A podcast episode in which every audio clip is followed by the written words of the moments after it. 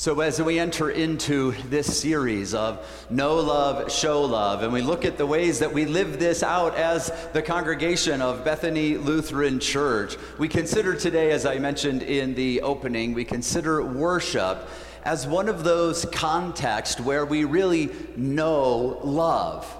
Now, worship, I would grant you, some people would say, well, really isn't worship about us coming and giving our praise and our claim to God? Really isn't that more about us showing love? And if you want to make that argument, I'm not going to argue with you on that one because I think it's true. But when we think about it, there are very few things that we would say are specifically one way or the other there aren't really too many times that we would say, well, this is a place where I only know love, but I would never show love in that place. And there aren't places where we would say, well, this is where I really show God's love, but I don't have to know anything about it to do that. We realize all of this is intermixed together. And in fact, when that happens, it's like our council meetings where all of it just sort of comes together and makes sense for everybody. But there are some there are some really fascinating things about worship that are worth us taking a look at. And so, one of the reasons that we had Janet read that opening from Genesis is that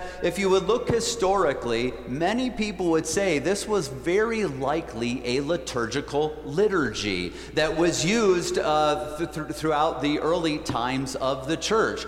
That they would use this pattern that would be set forward, this pattern that we saw in the very sense of how the writer describes creation happening. And so we know, particularly in a place like a, a, a mainstream sort of Lutheran church, that really lives out a sense of that liturgy, of a formula that really carries us through. That's really evident when we have a traditional worship bulletin like we have today. We even highlight those places where, if you missed, we're really entering into a different phase of worship now with the gather, the meal, the, uh, the word, the offering, and the sending. Those are all a sense of order about how we relate to God throughout this time. And so we participate in that very order in the way that we worship because in a way, we worship a God who's, who's often rather orderly, the way we would hear about that in the, in the creation story.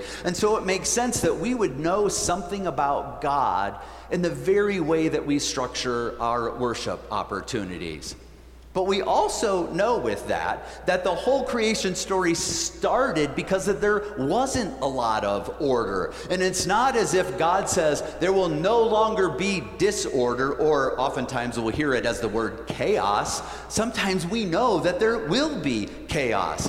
So, microphones don't always work as you enter into worship because sometimes the way we keep our AV team on their toes is just through chaos. And, but, but we know that in our own lives, and some of that is a, is a matter of understanding that there's chaos in the world. And part of what that does sometimes is actually draw us to worship. We actually want to be in a place where we turn ourselves over to God's order because we can't order the world on our own. Eh, we don't have enough power to do that. So sometimes we just want to hand that over to God, allowing for God to create something in us, create something in us, even out of the chaos that we might be feeling at any given moment.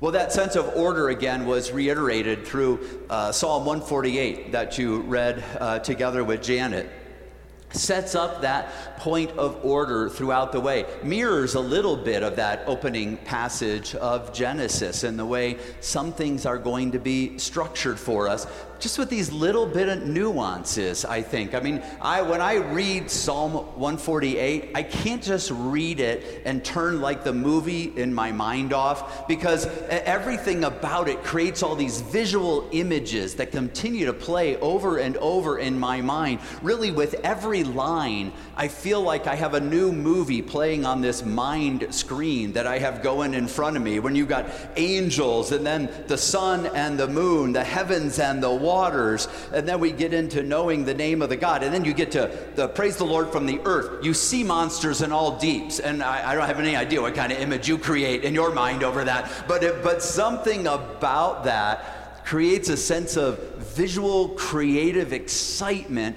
as a part of the very way we connect with God through worship. Because we realize this happens understanding that this is a God who doesn't just take us into account, but takes all of creation into account when we understand the wonders that God brings. All of that comes through. And then there are a few places where we would say, God's word kind of breaks in in some nuances there because part of worship is us turning ourselves over to a God. But maybe in, in, in some ways, it also means that part of worship is learning and knowing more and more about God learning how it is that God wants to approach us. So, learning about how God approaches the entire creation, knowing that we're a, a small yet very significant part of that, that's a part of what we do in worship. We let the Word of God actually come and enter into us. And in our best days, we actually learn a little bit about the way that God loves this creation so deeply. And we learn those very facts through the, through the very art and form of worship that we gather in today. And so that's where this reading from Luke 4, I think, is so significant. Jesus shows up in the temple. Now, this was the place of worship, but it was also the place of learning because people came there to hear the scrolls, the, the, the, uh, the testaments read to them, this covenant that they have with God. And so, in Jesus' first time that we get from the Gospel of Luke, where he approaches worship and he has this learning time that is before him, where we can, he can unveil God's love to the the world, I find it so significant that the scroll is open to that passage from Isaiah, where what we learn about God is that these are the people that God cares for from this passage the poor, the blind, and the oppressed. And, and, and most people in Jesus' day would have said, well, those are people who obviously have done something to God. They've obviously had something that has gone wrong in their life, and so this plight is upon them. And now Jesus raises up that very passage to let the people know this is how God's love will really be made known I mean, sure, God could spend time with kings and princes. God could spend time with people who, who, who are living carefree lives. But if we really want to know God's love in a deep way, we know that God is coming for the blind, the oppressed, and for those who are bound up. When we know that kind of love, it opens us up to a whole new kind of worship as well.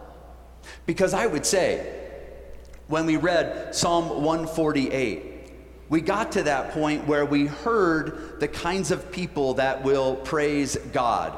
And so we heard this sovereigns of the earth, all peoples, princes, and all rulers, young men and maidens, old and young together, let them praise the name of the Lord. And it sounds like we're just calling out those who are in some form of power to come and praise the Lord. And it could also sort of feel that we're getting to the point of saying if you are in power, it's because you have been blessed by God. And so you should praise God because you're in a position of such power. But I would suggest this people who are in power and, and truly deserve the power that's been given them, they're in that position because they also understand true power. I mean, they really know that there is a power that is beyond them. And there are two ways that you can go with that. One is that you can try to deny that power or at least not let other people know that you're not as in charge as they think you are. And so, the way that you would do that is deny the existence of God, deny the existence of a power so that people might look only at you as being the ultimate authority.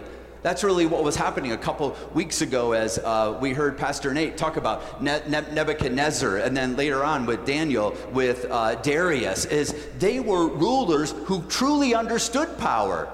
And so what they did was try to deny that a, there was a power beyond them so they could be seen as the ultimate power. That's not what we get from Psalm 148. We are not told that when you are in power, you hold on to that and grasp it as tight as you can.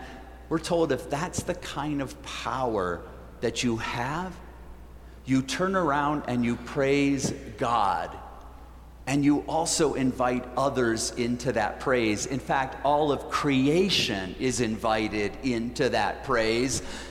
Young men and women, old and young together, are all gathered to praise the power that is truly worthy of worship. And as I look at that, and, and I look at the way Psalm 148 is laid out, I look at the words that Jesus shared in the temple, reading from the scroll of Isaiah. And I'd say when it really comes down to it, I come into worship because I understand that we have a God who is truly worthy of worship. We have a God who has done so much for us and all creation that we come to worship. But every once in a while, I get to hear about what really moves God's heart. I get to know what really excites God. And I would have to say, most of the time, I don't see myself in that. Most of the time, I don't see myself.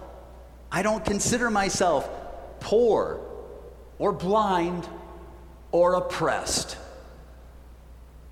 But when I know that God wants to show love to the poor, to the blind, to the oppressed, when I know that kind of love from God, I can do nothing else but give my praise.